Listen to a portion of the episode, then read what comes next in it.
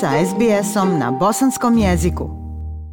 Slušate program SBS radija na bosanskom jeziku. Ja sam Aisha Hadži Ahmetović. Novija historija Bosne i Hercegovine obilježava ovih majskih dana teške obljetnice – sjećanja na ratna stradanja, progone, ubistva, zatočeništva, poniženja i strah. Već skoro tri decenije svakog 25. maja Tuzlanski kanton je u žalosti zbog 71. mladog života koji je svire pojmučki ugašen na pragu života. A 31. maj 1992. godine ostaće urezan u svijesti stanovnika Bosanske krajine, tačnije Prijedora i okolnih mjesta kao početak užasa, koji će se kasnije označavati kao dan bijelih traka, to jest dan sjećanja na događaje kada je krizni štab opštine Prijedor naredio nesrpskom stanovništvu da istakne bijele plahte na kućama i stanovima. Na javnim mjestima građani nesrpske nacionalnosti morali su nositi bijele trake na nadlakticama. Tokom rata na području Prijedora ubijeno je 3176 ljudi, na desetine hiljada je prošlo kroz logore Omarska, Keraterm i Trnopolje, a stotinu i dvoje djece je ubijeno.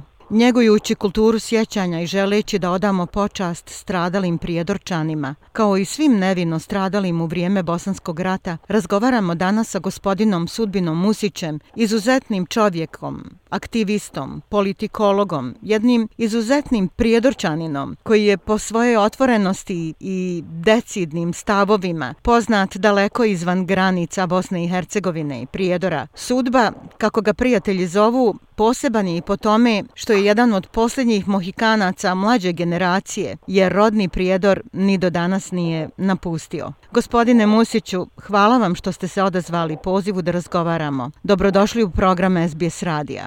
Hvala vama i hvala vam na tako toplim i lijepim riječima.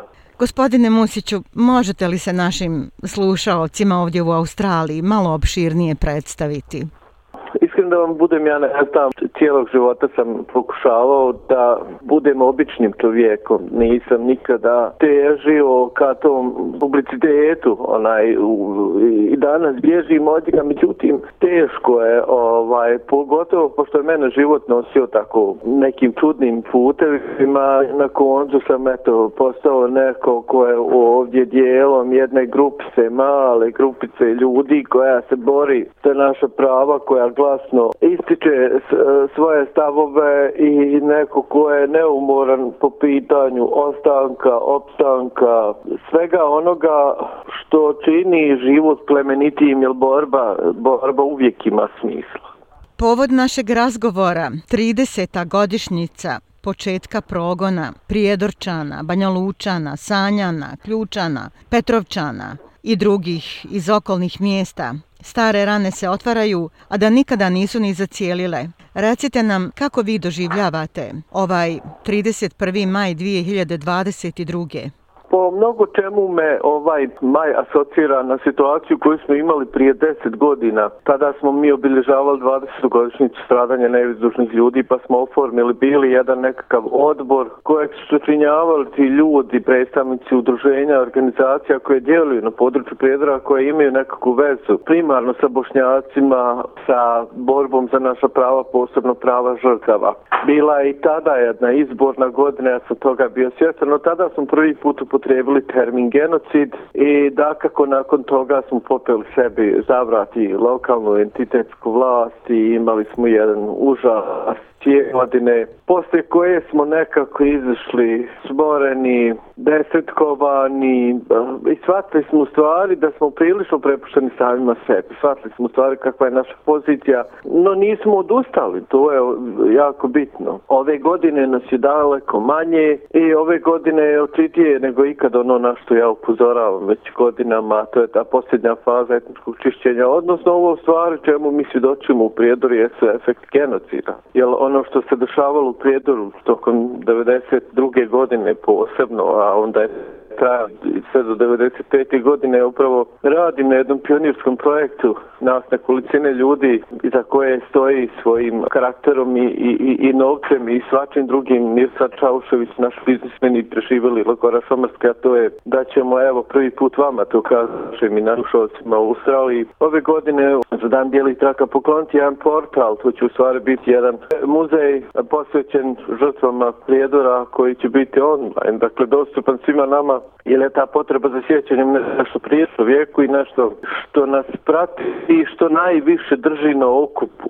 A bit će da nas je sve više rasuto diljem svijeta, eto, sa vama iz Australije se čujem, a mi sad u Americi gdje i moj mlađi brat, ljudi su Skandinavi, posebno ovih zadnjih godina, najveći dio mlađe populacije starosti do 45 godina je potražio teku bolju budućnost u Njemačkoj koja je otvorila svoje granice. Ja ovu 30. godišnjicu doživljavam, kako da vam kažem, kao trenutak kada sam ja prestao da govorim iz perspektive žrtve. Jel, znate kako, mislio sam da je to bitno, možda sam ja neko ko malo bolje zna da ispriča tu priču, međutim, nismo samo žrtve, to je skoro rekao naš historičar Jasnir Medić. Ono kako bih ja želio da ovu godinu obilježi jeste i to da ljudi počnu da se odnose prema prijedoru i, i ovom entitetu kao dijelom Bosne i Hercegovine. Imam osjećaj da je, kako da vam kažem, ta dimenzija ovog separatizma personificiranog u liku i dijelu Milorada Dodika. Ta neka dimenzija, nešto čemu doprinosimo i mi na taj način. Ja, mi se pre, trebamo prestati odnositi prema tome, trebamo konačno shvatiti da se ovdje ne plašimo ničega, da smo mi te strahove ostali iza sebe, da smo mi ovi koji smo tu uporni da ostanemo i da nam u tom smislu treba neka pomoć na način da se, kada se već priča o prijedoru, priča o nama kao ljudima, kao, ja mislim da su povratnici, bez obzira sad o kojoj etničkoj skupine se riječ, mislim da i povratnici dobrim dijelom zaista zaslužuju neku veću pažnju, ali su oni okrenuli protiv tih politika etnički čistih prostora. Ali da su ljudi koji žive ovdje jedni veliki heroji i da su to najveći borci za Bosnu onako kako je svi mi koji nju volimo zamišljamo. Mislim da je to nešto najzdravije Bosna. Misliti bosanski je primarno misliti na način da prezireš tu etničku čistoću kao produkt tih nekih politika i ideologija koje su nas i na koncu doveli situaciju da se evo i danas 30 godina poslije mučimo s istim tim problemom i istim tim pitanjima. Da, multikulturalna Bosna je ona prava Bosna koja je definitivno jedina alternativa za svakog zdravog čovjeka. Mnogi bosanci i hercegovci su veoma razočarani političkim uređenjem Bosne i Hercegovine, dakle ne samo u entitetu Republika Srpska, nego u federaciji, u Brčkom, dakle na, na cijeloj teritoriji Bosne i Hercegovine. Razočarani su ekonomskom situacijom, korupcijom u gotovo svim sferama, nepravdom, beznađem. Recite nam, sudba, da li ste ikada zažalili što ste se vratili u Prijedor?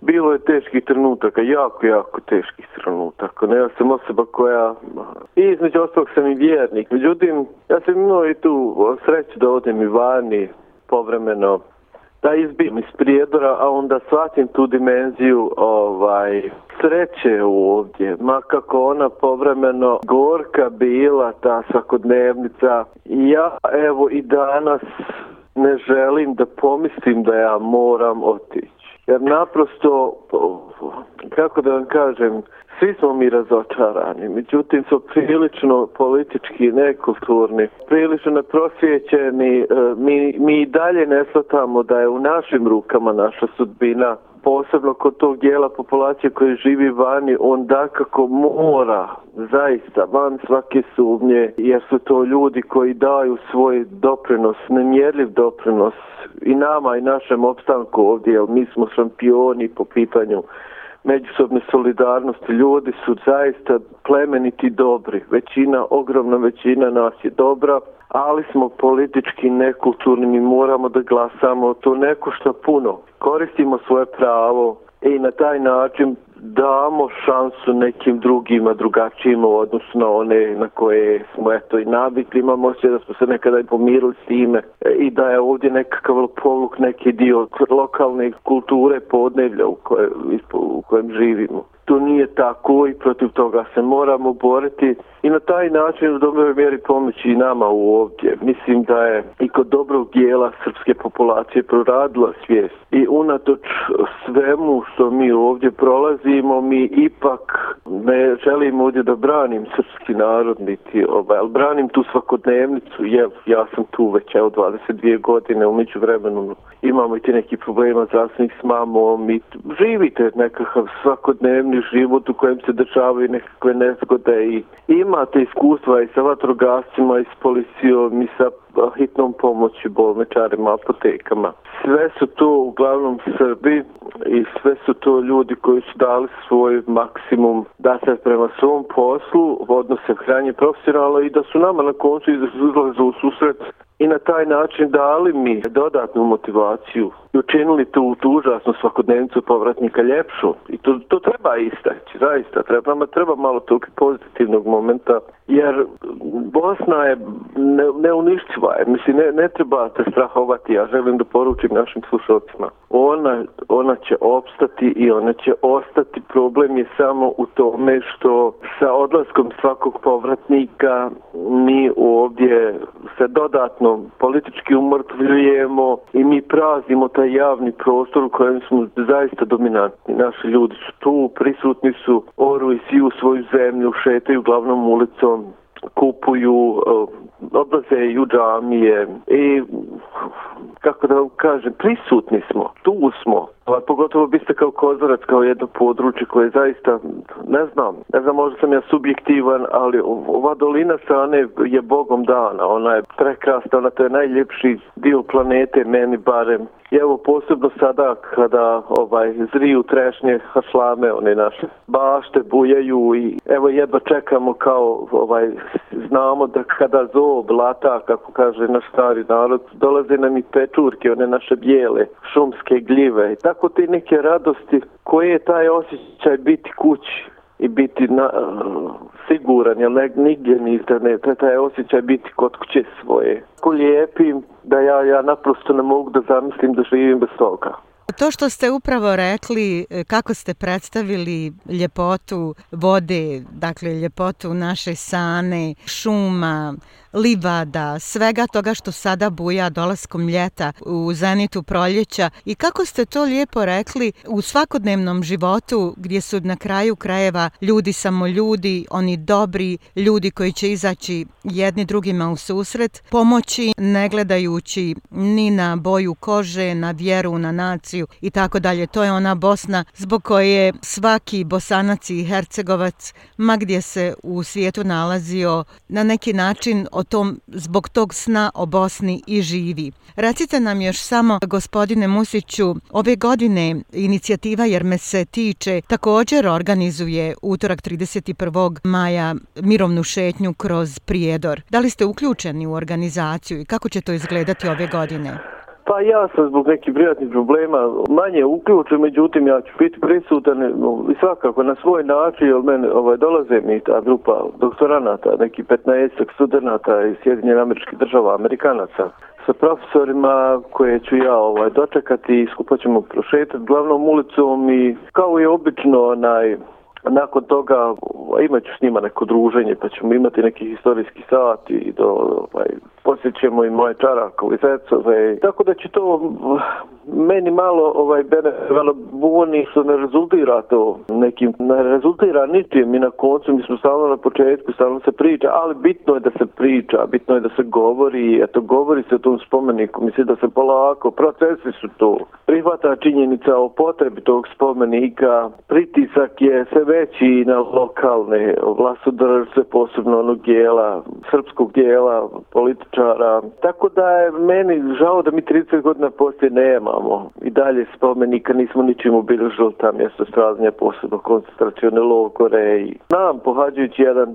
studijski program da nije to nigdje išlo tako glatko, čak i u Njemačkoj tek 68. je Dahao postao memorialnim centrom. Ovaj, mene samo plaši ovaj, ta biološka substanca, ta činjenica da ja danas živim sa, evo, duplo manje svojih mještana u mojoj mahali, ja sam okružen sa praznim kućama, 38 njih je već praznih u mojoj mahali, prekrasno jednoj mahali kresane. U 14 kuća živi po jedna starica, u tri kuće jedan usamljeni starac muškarac. I umeđu vremenu sam izganjao, pošto po meni preko nas, mi smo, ja sam dežurna osoba ovdje za sve moguća pitanja. Pričam njemački, pa sam djeci aplikacije radio za termin, za vize. Evo sad posljednjoj dvojici dječaka iz Vahale koji su rođeni u, nakon povratka, sam uspio nekako izganjati taj termin u njemačkoj ambasadi, oni će otići i time će moja sestra koja je 41 ovaj, biti najmlađa osoba u Mahali. To mene brine, ovo drugo me ne brine, dragi Bog je nama podario ovdje bereketi na faku i solidarni smo nefali tog materijalnog i kad nije bilo nismo mi takvi. Ali ima se svega i sam, sam se jednostavno nema, nestaje života i to me plaši i to neka bude poruka sve drugo smo mi prevazišli, pobjedili smo mi. Mi smo pobjedili onog trenutka kad smo se vratili ovdje, ne treba kloniti duhom, moramo ostati pozitivni. Bosna je ovo, vjerujte, Bosna je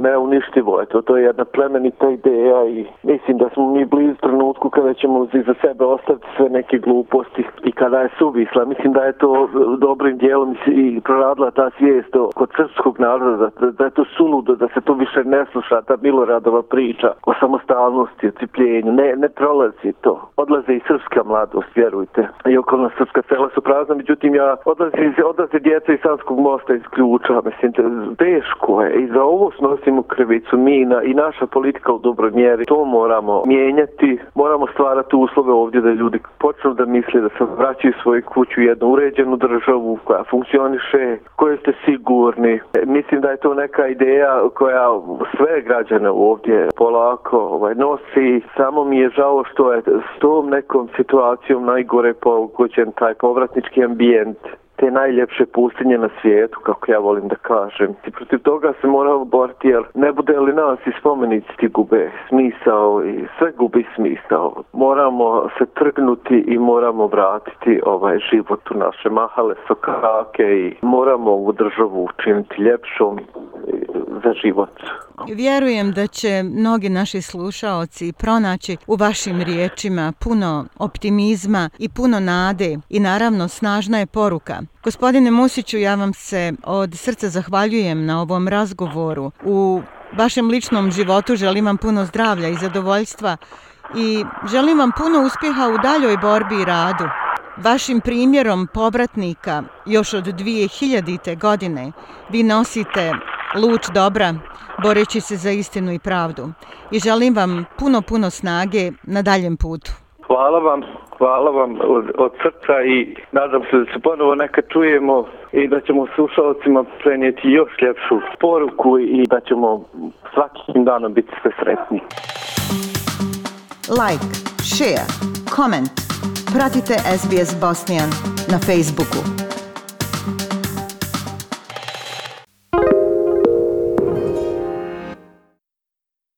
SBS is Australia's most trusted multilingual broadcaster.